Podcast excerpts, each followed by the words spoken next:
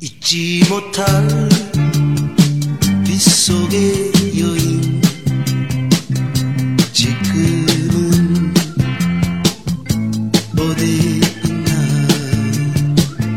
欢迎大家收听屠龙学院，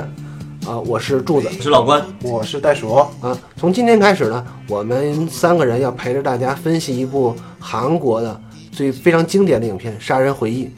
呃，《杀人回忆》的故事其实很简单，主要讲述了韩国乡村发生了一系列连环的奸杀案，乡村警官朴警官和来自汉城的苏警官两个人一起合作侦破案件，追查真凶，但是最终失败的故事。嗯，这个影片啊是根据韩国的三大悬案，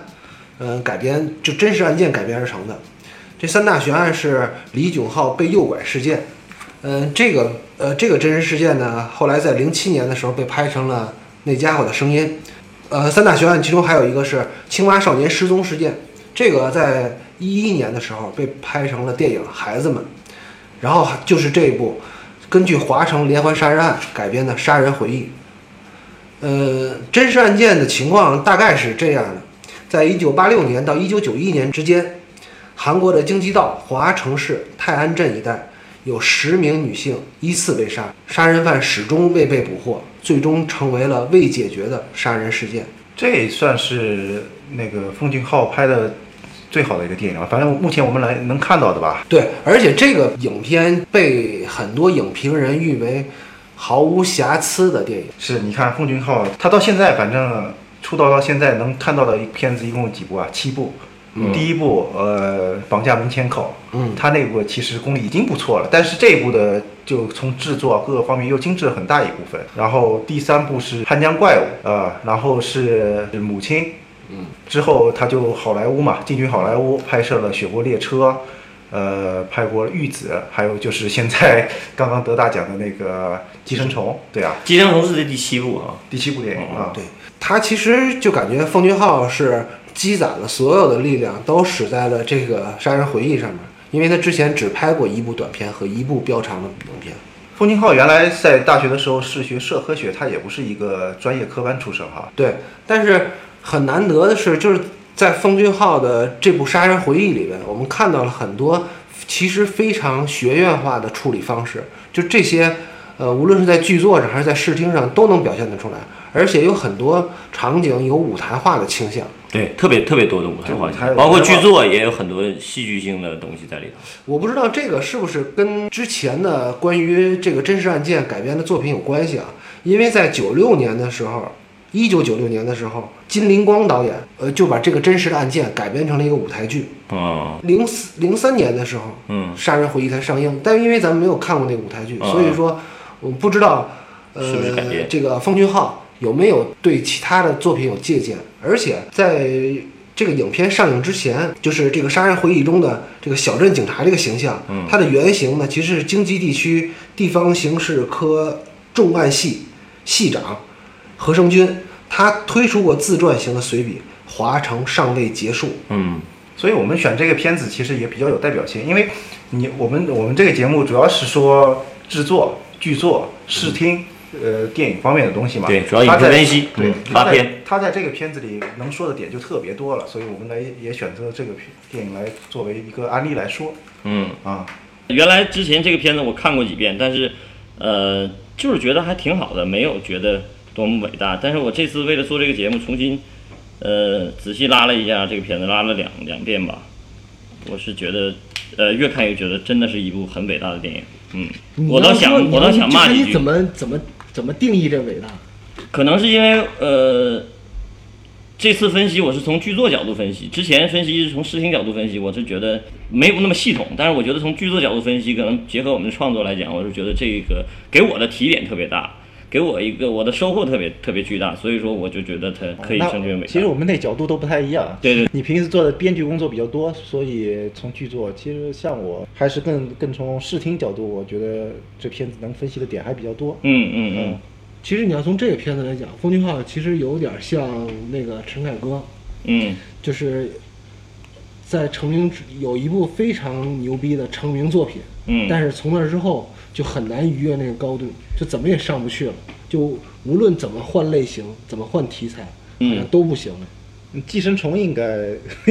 知道这个有有奖项包以后才知道包奖在身。嗯嗯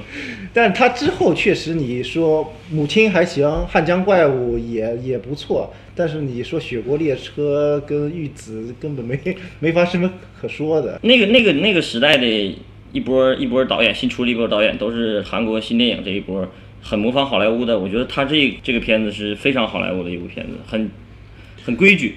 就特别工整，对就是如果你要这么说的话，呃，其实他跟就是让有有点像萨姆门德斯似的，就是非常工整、非常匠气的一个对。对对对对，可以讲得很很清楚。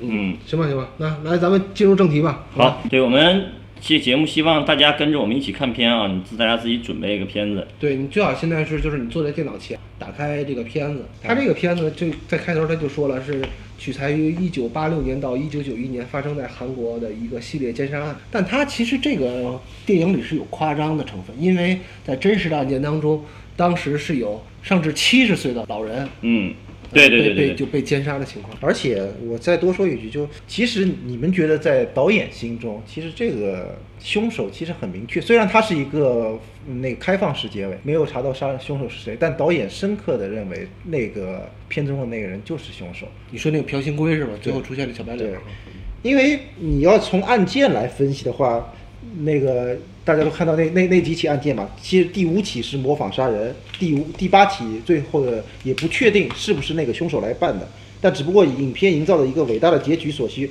安排指向性明确，但是又放了是放了烟雾弹。我倒不这么觉得。我也不这么认为。我我我觉得他一开始，我觉得这个片子如果是真要类比的话，就特别跟那个《十二宫杀手》，就是分大卫芬奇啊拍那个嗯《十二宫》特别像，特别像在哪儿呢？它都有一个开放性的结局，是没有找到凶手，而它主要说的重点在于。我们还一直在努力，一直在寻找。他最后那个宋康昊目光炯炯的对着镜头那一下，他就是在讲，我们会一直盯着你，我们会一直寻找下去。但它其实并没有一个完全的指向。电影我说的是电影中的指向性，而不是那个、啊、就是电影中的指向，电影中的指向性，朴朴信圭嗯其实不符合他的一些描述。那那个时代的他科学，包括 DNA 检测、精子检测，你得你得信 DNA。啊，DNA 检测完了之后，我是觉得那个，因为他是当时从那个女孩身上提，呃，那个那个那个女，呃，桃子女身上提取到的精液。那个桃子女是接她老公下班的，嗯，那个精液不并不知道是谁，有可能是偷情时候留下的，嗯，这都有可能，那并不一定是凶手。对，好，接着说视听吧。这个片子的三幕结构，我是从剧作角度分析。这个片子最开始是是一个标准的三幕剧，加上一个蝎子，一个尾声，就是加上一个序幕，一个尾声。先说这个序幕啊，第一次我不是，你先你先得给大家讲一下什么叫序幕，序幕跟第一幕有什么区别？啊，序幕一般都是序幕和尾声一般都是呼应的，然后做一个简单的对这个片子的一个基调的确认，有一定的叙事功能，但是更多的是一个基调的确认。我觉得这个做的特别好。然后第一幕，他说到第一幕的时候，再说第一幕的任务和剧作任务啊，我觉得这个一个小小的一场小序幕，然后把整个片子的一个基调，比如说呃比较幽默轻松啊，还有无力感呐、还有这种关于杀手本质的一个认一个一个。刚才柱子说提醒我挺好，就是封建浩首先他是一个学社会学的，我觉得他首先对这个变态杀手或者是连环杀手这个人这个这个心理上的和和那个呃社会学的认知就就特别准确。麦基说说一句特别好，就是在故事那本书里头说了一句话，我印象特别深刻，就是故事是生活的比喻。他这个就是用做了一个很小的比喻。最开始我看的时候，我还以为我是不是过度解读了，但实际上它有几个点证明了我没有把这个做过度解读。开场第一个镜头是一个小小男孩儿对着镜头很近的一个齐轴的镜头，然后抓一只小蚂蚱。我们都都有过这种经历哈，就是小孩儿玩那个玩那个小动物啊，就是抓小小昆虫什么的。他做这个这个动作的时候是没有任何情感投射的，他不会觉得小小小小这个小动物痛苦啊，或者难受啊，或者怎么着。他就是觉得是在玩，就特别像杀人，就是连环杀手去对待对待他的猎物这种这种这种感觉，他没有情感。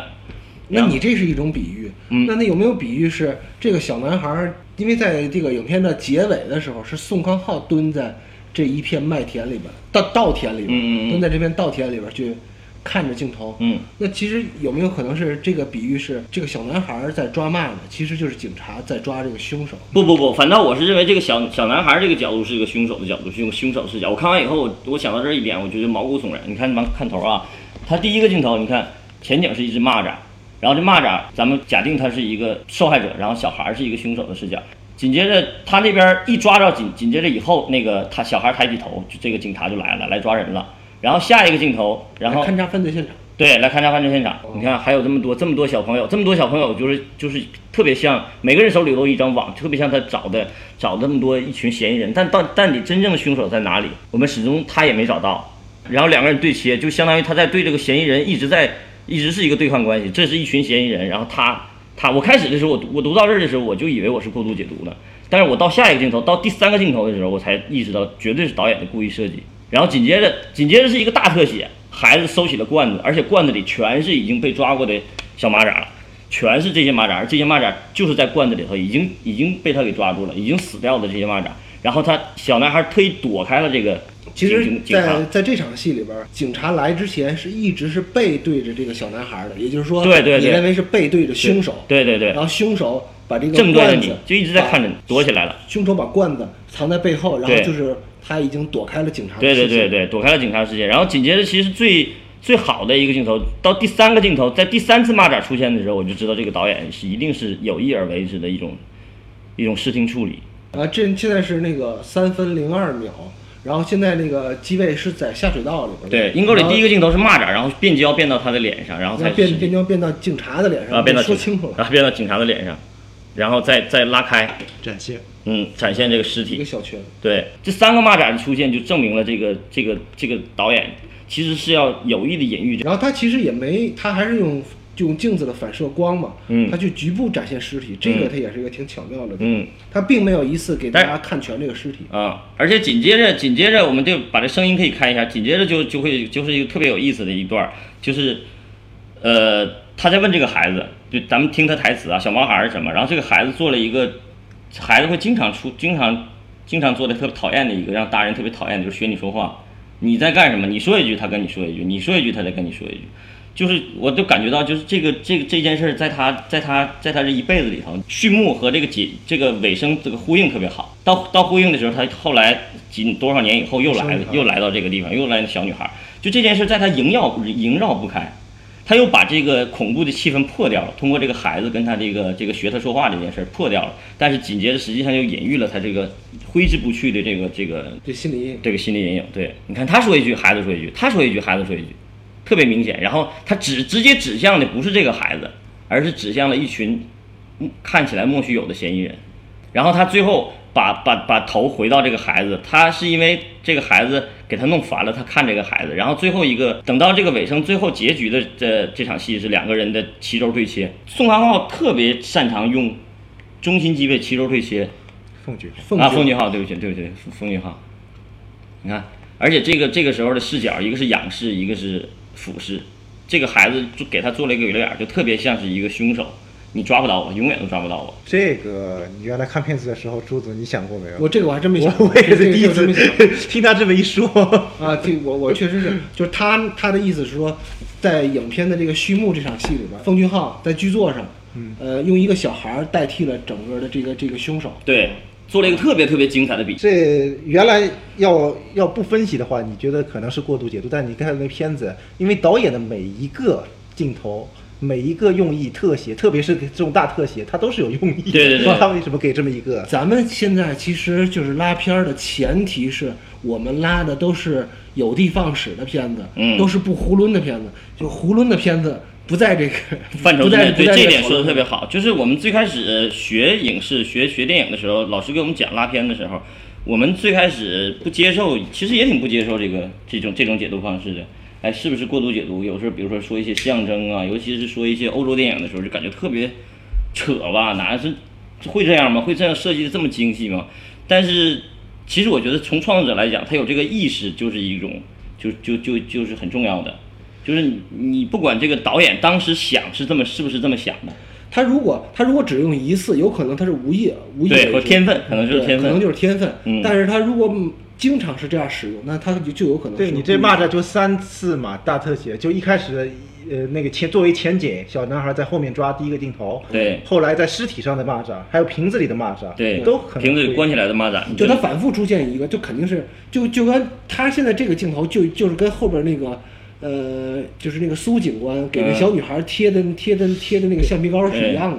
就那创那个那个创可贴。而且我觉得你你今天这么一说，冯俊浩是学社会学的，我就觉得他肯定是这个就是功夫在在室外嘛，他把他把呃对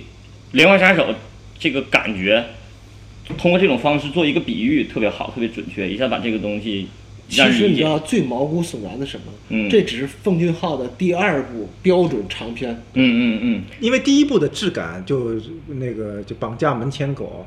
跟这个的气质完全不一样。嗯，是吧？那个那能看出天分吗？但是但是但是但是奉俊昊的那个天分，就他在他的那个短片里边，你可能没看过那个他那短片，已经体现出来了。就是他那会儿拍群像戏就可以，啊，对，其实我可以在这儿也可以聊聊关于天分这个问题，就是很很多人都说影视啊，或者是艺术这个东西可不可以学，或者是这个天分到底占多大比例哈？嗯，这音乐上，你你你你学声音的，你应该知道，音乐上是有一个从科学上的认知，就是人人类共同情感在某一个旋律上会突然之间达到，大家听到这段都会感动，都会共鸣。其实说白了，影视也是一样的，不，影视可能只不过更复杂，美术可能也应该也会有吧。看到这个点会觉得看到红色就会感到火热，就是这个所谓的这个海这个这个这个导演或者是这个编剧有没有才华有没有天分，可能就是他天生就能达到那个点。但是我觉得有些东西是咱们没有天分的人是可以通过这种方式去学习，去尽量去接接接近到那个点。不是不是不是，他这个天分还还分几种，嗯有一种呢是那个耐力型选手，嗯有的人呢是一种那个爆发式爆爆发式选手。其实嗯奉俊昊属于爆发式选手。啊，对，他要爆发式，我觉得他就爆发就是这个这个，尤其在影视里边的天分体现的比较明显的爆发式选手特别多，对对对对对，但是长线长耐力型选手反而不多。嗯，好莱坞有几个？你说你说的是那个耐力型选手是吧？对，耐力型选手有谁？我觉得就咱们要萨蒙德斯，萨蒙德斯不是不是，我我觉得就是天分一般，但是耐力很长的很多。就像我特呃别天分不高，科恩兄弟弟，科恩兄弟是很有耐力的，但天分也高，耐力也强。对，贾森雷特曼，天分没有那么高，但是他的耐力水平持续的非常好。嗯，弗兰克德拉邦特吧，弗兰克德拉邦特他少，他不算耐力啊，对他他少，他少啊。弗兰克德拉德拉邦特，我就觉得绝那对是那那要是耐力型选手，我觉得雷迪斯科特算一个。嗯，反正我是觉得，我做了这么多年影视以后，我越来越觉得这个东西更接近于数学，就是它是一个很精准的一个东西，可以学习，可以掌。对，可以学习，可以掌控。对不是，我倒是觉得那个就是影视啊，如果影视算一门艺术的话，嗯更要类比，其实更像建筑，对对对对对，更像建筑。因为它还是有结构嗯这个东西存在的。嗯结构它能产生一个美感，嗯，这个是别的艺术形式还真不不是这样的。而且它你要说你要说你要说音乐，特别像数学，嗯但是我觉得数学它有天然的自己的那种美感，但是你要说这个美感是源于结构的电影或者说电视剧，嗯嗯，它更像是建筑。其实包括戏剧也是，戏剧也可也很也很接近于这个故事嘛。为什么说我们就要我们要做这个片子，要不要讲故事梗概？我们跟我们这个呃这个节目跟其他的影评节目有什么区别？其实你其他影评节目基本上都在讲讲故事，但是我们这个节目的主要任务其实想让大家知道怎么讲故事，就是就更技术流一点吧，因为毕竟影评的节目很多嘛。嗯嗯嗯，就是无论说你是一个编剧，就是你试图想做一个编剧，或者试图写一个剧本，当你拿到一个故事，或者你听到一个故事之后，你怎么把它落到纸面上，成为一个剧本？然后这个剧本在创作的时候，如何就为视今后的视听化做准备？嗯嗯嗯然后或者说你是一个想做导演的人，那好，你要拿到一个剧本之后，你怎么做你的导演工作的案头工作？嗯嗯，就是你怎么把它这个剧本一个文学的东西怎么视听化，其实就是一个语言翻译的工作。对，但是你这个片子还有一个，你刚刚说的，虽然你的解读，原来我们因为分分头做案头工作，嗯然后来一块儿来说这个片子，嗯大家准备的东西都不一样。嗯我们之前确实我跟柱子都没想到这个，但是你一说，确实这个东西它有在里边。像我们平时，如果你感受不到那么多，嗯，但你看这个片子依然是那个好片子。对对对，你可能看不懂这段，你可能看不到前面这些导演的意图，但是你还是会被他的感动，被他感觉到和感受到。个这个当时当时那个徐浩峰不是说过一句话吗？就对是说观众可能看不到，但您能感觉到 但观众一定能感觉到。对对对对，这就是艺术的魅力所在就是你。做了，就是你做了这个东西，不会白做。对，只要你用心做了，观众一定会感受得到。所以说，为什么说影片分析很有意思呢？这是这个这这件事儿本身也很有意思，就是解读片子，如果要是能到了这种这种这种快感的话，其实你看片子的这种乐趣性会提升一大块。我跟之前跟跟其他学生讲这个这个课的时候，也会有这种感觉。好吧，行，来，咱们再回到影片当中。啊，对，好，现在出片头，片头应该是四分十八秒左右吧。就四分二十七秒之前，它都是色调黄金色嘛。嗯嗯，哦序幕是一个色调，然后紧接着进了一个青冷色的色调色调。就是从开场阶段，就是我不知道你俩怎么看的，嗯嗯就是我觉得他的美术做的特别好，嗯就是他的美术包括几个方面，包括他这个警察局的一个内景嗯嗯这个这个装景，然后包括这些演员的服装的颜色，你到最后你会发现，他这些所有演员的服装一直是呃灰很灰的青绿色，没有别的颜色，嗯一次出跳都没有。萧瑟为主。你看他，包括他办公桌上，在那个这场戏里边，办公桌上摆的那些文件、文件夹，全都是那种就是青绿色的东西。而且这个片子特别做好，做的一个对立统一一点特别好，就是它是用一个特别诙谐、特别幽默的一个方式来展现一个特别灰暗的故事。对嗯他，他做这些的基础是因为什么呢？因为他是要讲一个年代戏，嗯就是他要讲一个八十年代八十年代，他要还原八十年代，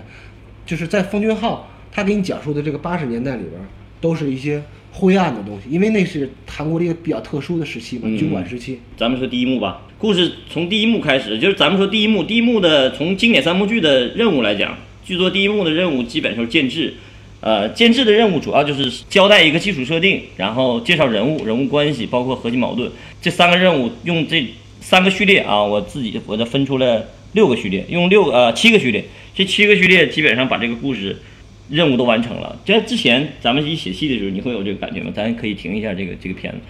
你有没有这个感觉？就是到底是人物带着故事走，还是故事带着人物走，或者是或者是情节，或者是怎么说？是人物带着情节走，还是情节带着带着带着人物走？其实这个一直在我在我的创作生涯里头一直都很困惑，或者是一直没有找到一个明确的方向。就是我觉得还是看故事的类型，嗯嗯就是有的类型呢是特别适合以人物为作为驱动的，嗯嗯还有的一种故事类型呢是事件作为驱动的，嗯嗯。就事件事件驱动型的呢，那人物肯定就是被动的，嗯嗯。就是做被动型人物，嗯嗯。其实就是被主动型人物或被动型人物，嗯嗯。咱最简单的说，现在最大家最流行的爽文，什么叫爽文呢？就是类似于像《哈利波特》这样的故事，想什么来什么。嗯。对，就是一个小男孩，很普通的小男孩，突然上天赋予了赋予了你魔法，嗯。然后你会变成一个什么样的人？这其实就是一个典型的主人公式的写法。对。然，后他去带着大家去经历一系列的故事，带着大家去探险，嗯，有这是一种故事。然后还但是还有一种故事呢，是事件性的故事，对吧？比如某次战争，大大家就是比如咱们写个战争片，嗯战争片主角是战争，嗯而不是人。嗯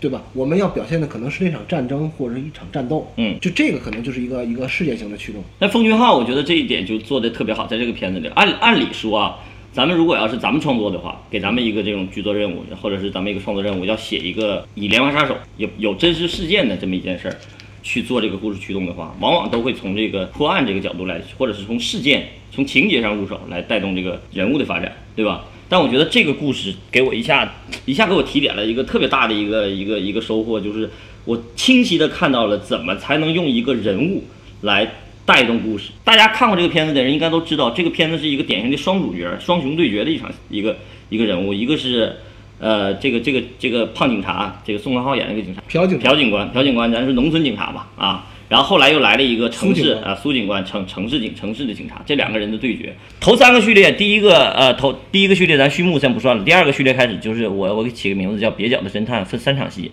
啊，一个警局排查党建党，第二场戏是第二具尸体的长镜头跟拍，第三场戏是吃饭吹牛和死亡凝视。这个这个这个三个序列，你还是得跟大家说一下，这个你写这个序列是干嘛用的？对我们这个序列，所谓的序列是什么意思呢？序列的意思就是，呃，几场戏构成了一个故事的一个小小型小内部的一个世界。所谓所谓的序列，就是这个故事到底讲了几件事儿。咱就说最简单的去讲是，就是讲了几件事儿。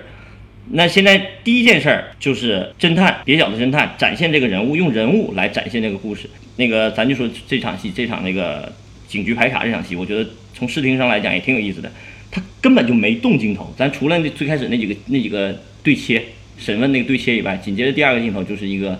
固定机位长镜头，就侯孝贤常用的固定机位长镜头。其实固定机位长镜头有一个什么好处呢？就是特别像纪录片，就是给人一种给人一种生活质感的东西。但是他聊的是什么事儿？聊的不是案情，而是聊的是吃饭，聊的是饭。哎，就这这个在写在剧本里头写的时候，我们如果要写这么一场戏，就介绍介绍剧情，写一场戏，写一个关于吃饭的戏，不写他案情的事，你就看剧本的时候，你就会觉得这场戏特别无用。我操，这场戏他妈写啥呢？白写啊！但是你如果用这种镜头方式去展现的话，你就会觉得这场戏这个气氛就出出来了。你得，你只有用，你如果要是咱们就想这场戏，如果要是对切切到这个吃饭送饭这个人的一张脸，然后切到后面管他要要要要要那个没有意义。对，就没意义了。这场戏的效果就完全没有了。你那编剧就写了一场废戏，但是导演之所以其实我觉得，在那个韩国警呃那个首尔警察嗯苏警官出现之前，都是为了立住那个宋康昊，对对对对做各种各样的动作，包括他说他自己的眼神，我觉得他也不是为了立住他是宋康昊，而是而是说他想制造一个当那个年代的查案的一个一个质感，嗯嗯，就是这个质感是什么？呢？质感有很多方面，比如说那个年代，首先他要展现一个用胶用迷你的胶卷的照相机来嗯给犯人拍照，对而且这些细节，这些细节拍出来确实个当一个是年的质感。一是一个广角，然后还要把这照片裁一下，对这是一个，然后再有一个呢，就是警察一边在办案的时候，还要在办公桌上吃饭，嗯，这个他都是为了把当年的那个那个年代质感给表现出来。就是我觉得就是一个土办法来塑造，你说时代也好，宋康也好，就那个时代嘛，包括他从一开始。他去就第一场就四分钟，呃就那个四分钟二十七秒之前，金黄色麦田里，他去那个现场勘查，都是随手捡一个玻璃片儿，嗯嗯，不专业的，对然后不会用打字机，对对对，土味儿、粗鲁，所有都所有的那些东西都是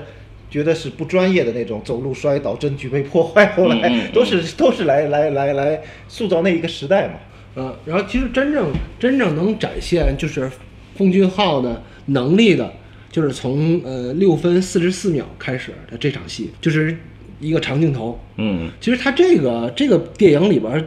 用了好多次单场长镜头，就是一场戏用一个长镜头拍完，对对对对对，对。吧？一个镜头一场戏，就是尤其是这个六分四十四秒的这个长这这个这个这个长镜头，嗯。就特别经典。他为了表现这个宋康昊这个警察，他的查案环境和他自身和他的那个队友有多么不专业，对对对，用了一个非常摇晃的，都有点像监跟扛监扛有可拍监扛能也有可能拍的，都不是都不是上就纯的跟拍，嗯，这个但是这个场面调度其实挺好的，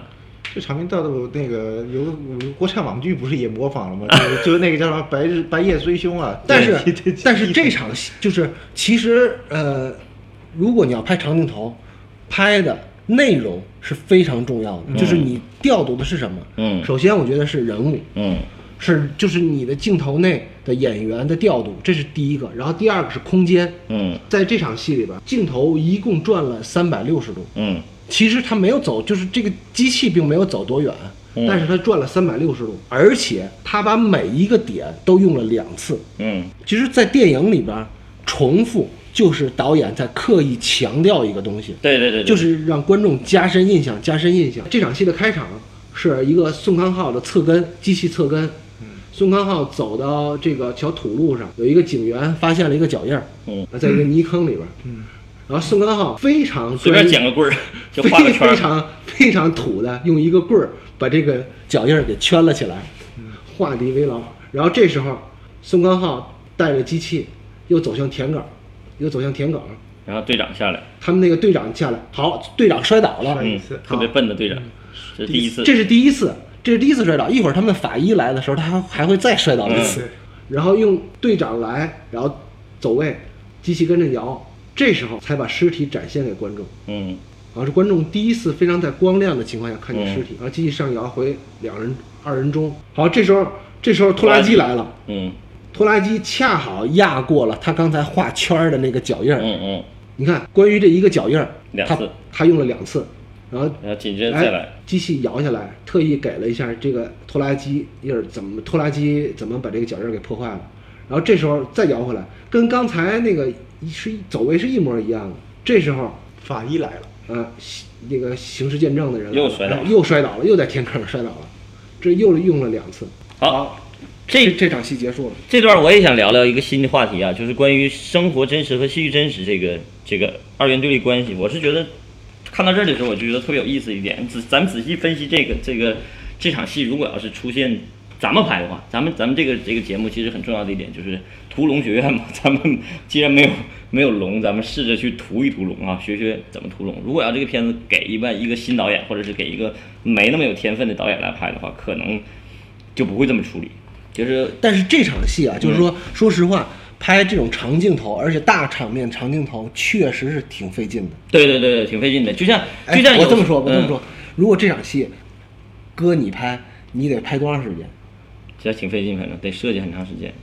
我估计啊，这一场戏也就这一天，一天就对对对差不多这一天时间也就拍这一场戏。嗯还有一个就是，我就说，我说我还说，咱们如果要拍的话，或者是我拿到这个片子可能拍的话，第一拍脑门儿想法会怎么拍？你因为你这是第一次展现一个叫什么？第一次展现这个尸体，你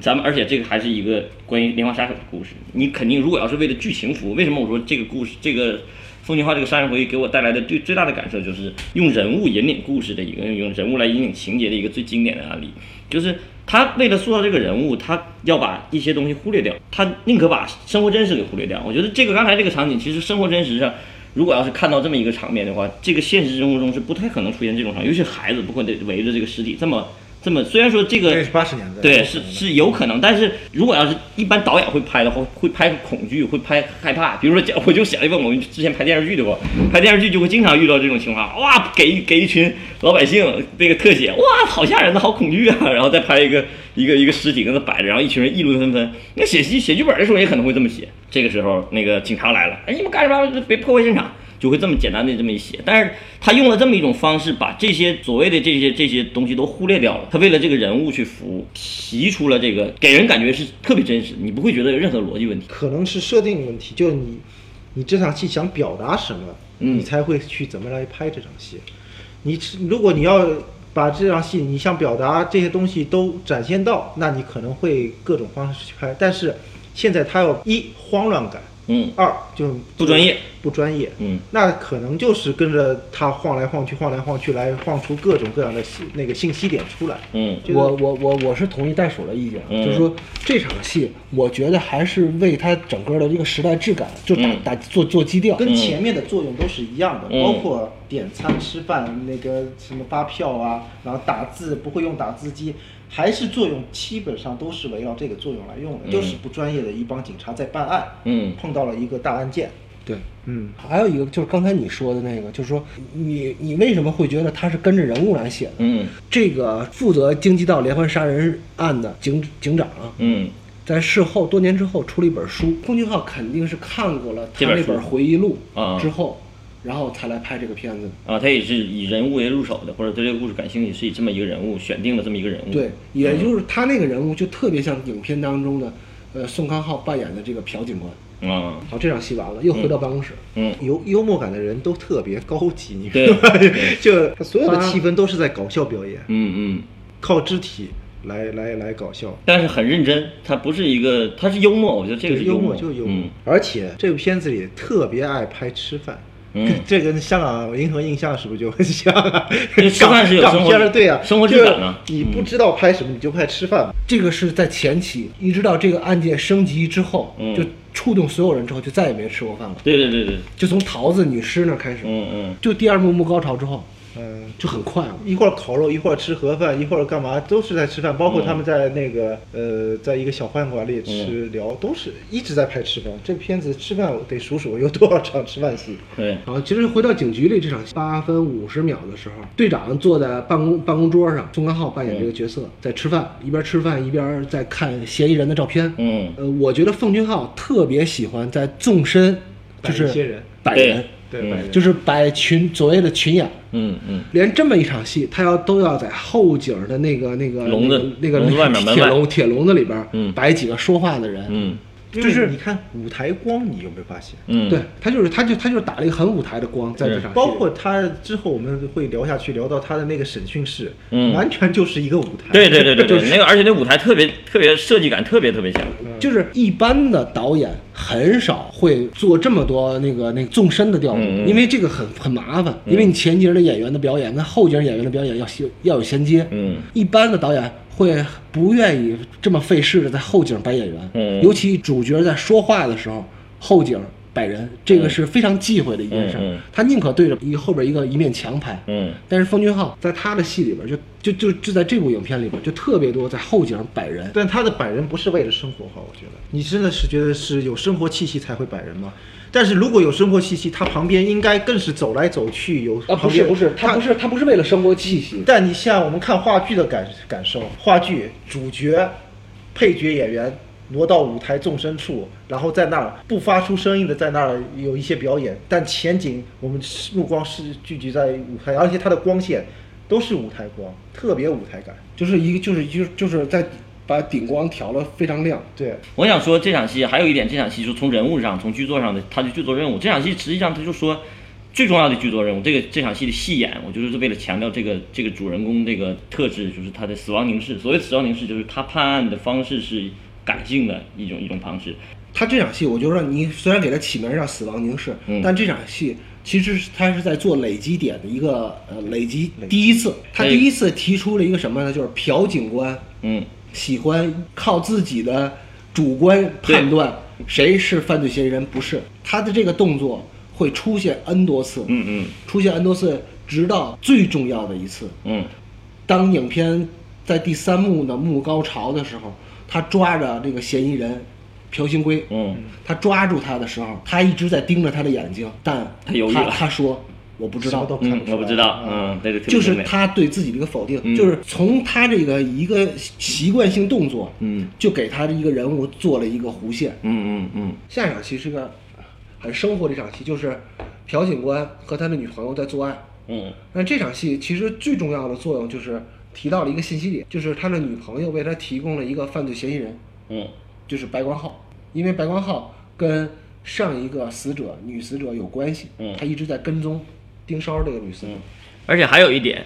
还有一个，我觉得这一点这场戏的设计也挺有意思的。你看，同样是生活戏啊，它这个也也用了几次重复。我们看这这这最开始是第一场是第一是做爱，然后第二个场戏啊，第一是第一场戏是做爱，第二场戏是呃第二个镜头呃是打针，第三个是抠耳朵。到了后来，其实我们知道，后来他打针，他强调台词里头说打的是预防针。但就说预防流感疫苗，但是最后一场戏到到后来他他俩出现那场戏，一个生活场景，我们是打点滴，在在室外打点滴，就是这个这个是升级了，而且他也还是没有防得了，而且那个那个病态那个那个状态是逐渐逐渐升级的，这个我觉得也挺有意思的设计。哎，你说就是到了这场戏，我突然想起来一个点，嗯。就是有好多人分不清什么叫情节点，嗯。什么叫高潮，嗯。就是情节点跟高潮是不重复的。嗯。有很多人在写，就是不论是谈论戏的时候，他都会误把情节点嗯谈论成高潮，但其实高潮跟情节点，是完全不一样情。节点是一种引发，是因为这件事引发出了很多东西，这叫情节点。对，情节点其实不是一个高潮，嗯情节点就是一个很微小的、微不足道的事儿的发生。就咱们那会儿去学剧作叫打破平衡，就那那打破平衡那个点，对打破平衡的点绝对不能是剧作当中的一个非常重的点，嗯应该都是不经意的点，嗯嗯嗯或者巧合。嘛，那你觉得，其实我我现在没想出来，如果要我来做处理信息，怎么怎么露出，我来怎么做？但其实我不太喜欢，就像这种方式的露出信息啊，就是就就好比我我我对我探探探，我实在没头绪了，我地上捡一纸，告诉你，这个你去哪里找线索。然后我又干着干着，又到死胡同，又告诉你你去哪里找线索。嗯这这个其实我呃是，NPC 式的角色是吧？但是，但是他这个 NPC 设设计的这个角色还挺有用，为什么呢？他他的爱人是一个那个护士，嗯走街串巷，所以他所所有家都都了解。他写呃，就他在在他的这个剧作当中，这个朴警官就是道听途说，做就拿道听途说和一些意外巧合作为自己的案件的突破口。而且这个，而而且他这之所以这么设计，是很符合那个那个这个朴警官的那个那个思就思维惯性的。嗯，因为他在后边有一场戏，就是在那个脏歌厅里，他和呃朴警官和苏警官对峙的时候，朴警官就说，FBI 美国人啊探案才靠脑子，韩国人靠靠腿，嗯所以他的这些办案方式就是靠腿去走访。嗯，其实这个是传统的刑侦里边非常重要的一个对点，对吧？所以所以就是排查。他说实话，他所有的办案方法就是俩字儿排查。嗯除了信巫术之外，就是排查。嗯嗯，一个一个找。信信巫术也是没招儿了，不是，是因为当时的那个侦破的环境就是那样，你没有别的方法，因为你没有物证，物证在上一场戏已经被破坏了。嗯那那你有什么？你手里有的只有道听途说。现在这个咱们看的这个《杀人回忆》，跟当下的所有的咱们国产的嗯侦破剧或者罪案剧，嗯，最大的区别就是这里边没有神探，对，一个神探都没有，包括从汉城来的那个苏警官，嗯。他也不是神探。嗯嗯。只是两个两种两种类型的探案方法。嗯对，但是咱们当下之所以大家觉得这个神探不可信了，就离生活越来越远了，嗯。就越来越像叫什么安乐椅神探，嗯。就是在犯就是那个犯罪小说里边有单单独一个类型叫安乐椅神探，越来越像那，根本就不用去犯罪现场，嗯就在家里就把案子给破了，甚至他到了犯罪现场之后，呃，物证鉴识他也懂，法医他也懂，嗯。啊，排查犯人也是他自己，就好像这一个人就把所有活儿都干了，那这个警公安局就养这一个人就够了。就像那你说的爽剧爽文的写法，掏耳朵那场戏，嗯嗯。首先给的是宋康昊的镜头，大特写，大特写，然后给的是他女朋友，然后往下挪，镜头说到一个关键点的时候，说到关键点的时候，他女朋友的头渐渐的往下露出宋康昊的半张脸，嗯把两个人同时放在一个镜头里。搭建两个人物关系，就是说，这个镜头也设计的非常好。其实它很帮助人物表演的这个，其实这个就提到一点，就是说我们在做戏的时候怎么去拍。那比如说吧，很简单一场戏，你女朋友给你掏耳朵，然后你女朋友告诉了你一直呃苦思冥想也不得其解的一一一一个答案，嗯。那这场戏你怎么拍？最最简单的拍法就是三机位了，嗯。切呗，对，全景一个，然后谁说话切谁一个近景。嗯但是他这场戏就是处理的，像刚才袋鼠说的似的，一开始两个人都是单人近景，单人近景，然后直到这个女朋友说出来一个让宋让这个朴警官感兴趣的话题的时候，那么镜头马上就变了，嗯，是变成俩人有关系的镜头。而且这个掏耳朵也设计的很有设计感。我把你耳朵这个脏东西抠出来，然后你听一听，听我说话，你得听，我操！我觉得你这个属于过度。这这这这是过渡性。呃，你就不能往下看。而且你这宋宋康昊这半张脸停留在这么长时间，他为什么没有给全他整张脸？这个嗯镜头就很诡异，也很有冲击力。对这个镜头保持这么长时间，按道理叫我拍戏的话，我可能就直接就给宋康昊一张听听话的脸，他女朋友的那个那个那个画面就不要了。但是他一直保持住，其实话说，我还有一个是听语言，是听语言。观众其实这个时候观他希望观众更多的是听台词，就是这个时候的台词格外重要，他不能用那个更多的更复杂的让让让演员的表演去打乱。对，不能让这个这这个其实这个其实有些点，有些有些情景点处理的其实很重要。有的时候咱们拍戏的时候，尤其是我们写写完剧本，你给给一个导演拍，导演根本没理解你这句话的意思，他就给一个特别无关紧要的镜头，就这个重要的情节点忽略掉了。他还但是他这个就是特别，他自己写剧本，他肯定也知道，或者是，然后是他知道这这场戏更重要的是要听这个话，要听这个人物这个台词，包括人物的反应。你话说回来，嗯这场戏要你拍的话，你觉得是提前设计好的，还是在这场戏拍的时候这么决定的？走戏走成这样的？我觉得我我觉得那个老关跟我说跟我这个复述过李安那句话，嗯就是一个导演能在他一部片子里边儿有百分之三十的镜头是设计过的，就已经很不错了。嗯嗯，我觉得这个肯定是在现场走戏走出来的这种拍法，他不可能一开始来设计成在，我觉得啊，在在在剧本阶段或者在他分镜阶段，不能设计成他最后来半张脸在。他脑子里那个半张脸有可能，就像你说，半张脸如果这么强调的话，半张脸有可能是设计出来的，他脑子里的画面，其他东西都是常规拍的。我我我我倒是觉得，嗯就是我说说一个，就是这场戏题外话，这场戏其实就是一个过场戏，对，但是咱们现在在看看电影啊，尤其看电影的媒介的时候，大家看的其实除了影院那些之外，可能看的更多的都是手机、嗯。或者电脑或者 iPad 的屏幕都很小，嗯，所以给一个特写啊，你根本就没有什么没有感觉没有感觉，或者一个近景还没有感觉了。但是如果你设想你在影院里看到一张脸，充充满了整个画面，嗯。一个十米大的脸，嗯，那个时候给你的感受是完全不一样的。所以说现在可能你要针对当下拍片子，可能是更更针对于更多特写呃、那个那不是对，是更对这更多特写，可你可以随便给，但在以前，尤其那个胶片时代，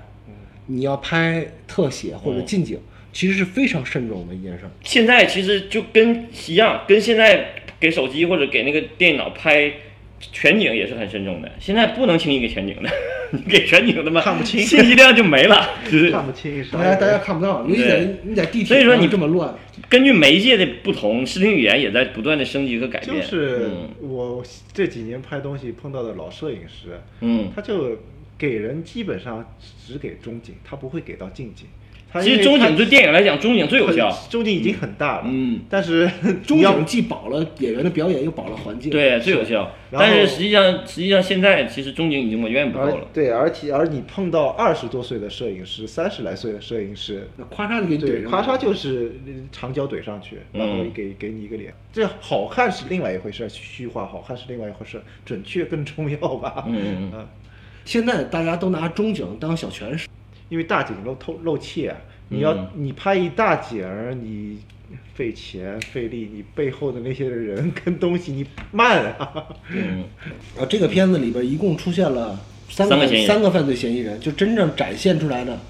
三个犯罪嫌疑人。嗯在十二分十五秒。十五秒、十三秒的时候，嗯，第一次出现了这个白光浩。白光浩，就是第一个犯罪嫌疑人。嗯开场这这个白光浩一出场，大家就知道他特意把白光浩有被火烧伤的这一面展现给观众，嗯嗯嗯。就他机位就是在这边的，嗯，然后而且展现出来白光浩的手是应该是不好用，对所以他在用一个钢尺，嗯来敲这个这个这个这个游游戏机。这个戏里边儿，奉俊昊用了很多道具之间做场与场之间的衔接，嗯。好，就这个这个上下场的关系就特别明显，就是宋康昊到游戏厅去找到白光浩，他最后一下是拍的钢尺，嗯。是拍的这白光浩的钢尺，嗯。然后再紧接着下一场回到这个地下室里边，马上紧接着呢就是打他。宋康昊用钢尺在打白光浩，嗯。这个戏用了很多次，呃，嗯，就是就是这种道具衔接场与场之间，嗯嗯。他这个戏里边还用了好多就是所谓的那个前苏联的那种叫叫板式蒙太奇，嗯嗯嗯就是我说到一个橘子，那么下场戏的第一个镜头肯定是那个橘子的特写，嗯嗯，就他也用了很多这个那。个尸体下面，然后一堆烤肉，我操，对，那那个那个就恶心太恶心。了。对，就是在三十五分钟二三十五三十五分二十七秒到三十六分十五秒的时候，法医室的那场戏，嗯，就是整场戏都没有给尸体一个全景，都是在用特写，一直憋到最后一镜头给了一个小拳，然后让观众看到了一个高度腐败的尸体。然后下一场戏马上接的就是白家的烤肉店，嗯就是三十六分十五秒到三十八分二十七秒的时候，嗯，带着血水的烤肉下锅，嗯呲啦一声一个特写，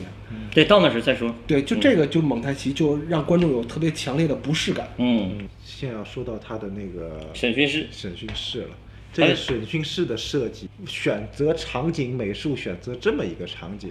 就活脱脱的一个舞台感，就又这个片子的舞台感就特别重了。它它不是一个传统的审讯，它是一个锅炉房，相当于一个地下锅炉房锅炉房。中间还有哎，有没有现实生活中把锅炉房搁地下的？我怎么没见过呢？呃，嗯，我觉得这这有点超现实。就就是故意的嘛。而且你看中间有一场审讯的时候，还有一个修锅炉的在后面修锅炉。我关键那会儿我以为那个修锅炉的是另是一个犯罪嫌疑人，嗯 然后而锅炉房是在地下，它有一个长长的楼梯。嗯那长长的楼梯下来，那人人出场这个仪式感就很重了，嗯就是降入相出那种。对 他，他这个戏用了好多，就是那个《杀人回忆》这个戏用了好多纵深的调度，就这个还还是其他的电影所没有。然后这个这场戏也是那个乔警官爱用飞踹的这个乔警官第一次出场，啊，他的出场其实从他服装选择上，大家就就能感受到，其实这个人就是一个翻版的一个美国大兵嘛，嗯。嗯，身上穿着那个 M 一的那个飞行员夹克，然后穿着一个那个多带的裤，然后穿着一个美式军靴，而且他审讯的这个地儿像一个工作台，根本就不是一个正经的审讯室的桌子。对，啊。其实其实乔其实乔警官还是挺文明的，嗯。因为他要踹人之前还是要戴上鞋套。那是怕留脚印儿，跟跟原来那个打人香港片儿里打人电本电话号码本儿 不是一个一个意思吗？他是这场戏有点穿帮哈，白光浩的那那个那个妆嗯。那个妆有点掉。他没法弄，他为了表保持这长镜头，他没法把这个人物妆做的特别好，包括脸，就像你说的这块妆有点穿，因为他要保持这个长镜头的这个这个，